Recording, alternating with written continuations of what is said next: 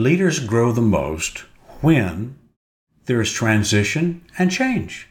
Yeah, transition and change is usually a big grab. Sometimes we expect the grab. Well, if we expect it, it's not a grab, is it? okay. Sometimes we expect transitions to be challenging or difficult, but the grabs that come out of that are a little bit uh, cause us to react differently. It's the reactions, not the actions, that really get a hold of us. There's some elements that get involved in, in change that I want to go through. This is part one of that series where I talk about as you look at change and transition, it's the choice, golden opportunity for leaders to make significant positive changes. Really, very much so. There are five C's I talk about. The first C is when transition change is about, it usually presents conflict conflict. That's what it's all about. Uh, conflict from where? Processes and procedures? Sometimes, but those are not so emotional. Where the conflict is very emotional and a big grab is when the conflict is with others. That's where most of our conflicts grab us as leaders. But you know, when, when that takes place, it's a good place for a leader to stop and say, wait a minute, this is change, this is transition, here's a conflict.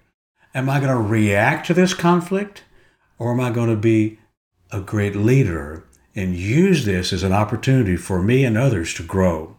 So, conflicts with others are a great place to understand this is a chance for you to grow.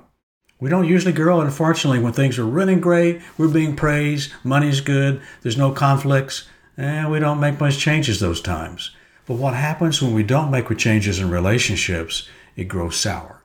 It, it becomes a bunch of uh, compartmentalized, uh, not good for what's going on as a whole team to make effect. So the first C after change and transition is conflict.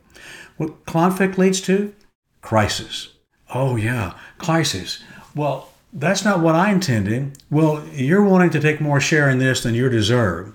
Well, there's always a crisis that comes about. Have you ever been in a crisis in a leadership role?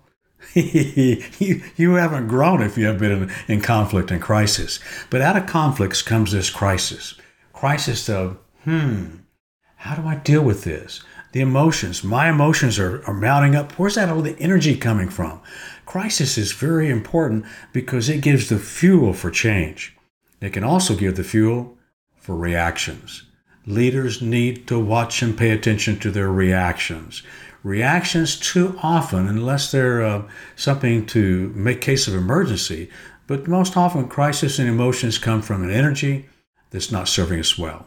We need to have a timeout, a step aside to come back to crisis. So, in transition and change, we find conflicts with others that develops an emotional crisis or other some, some kind of crisis that needs to be happening. And what we need to do out of this is say, wait a minute, I want to use this for good intentions for really the best maximum positive use out of it. So I'm going to make the third C a commitment. I'm going to make a commitment to learn from this change. What do I need to learn first from this change? What do others that work with me need to learn out of this change? What changes do we need to make? And then how can I help others to see their part and their ownership in the conflict and in the commitment to making the change if that's my role to make that uh, revelation to them. So, leaders grow most in transition and change because they develop conflicts, which goes to crisis, which gives us an opportunity to go to say, wait a minute, I'm going to make a commitment to learn out of this change. Well, that's part one of where do leaders grow most.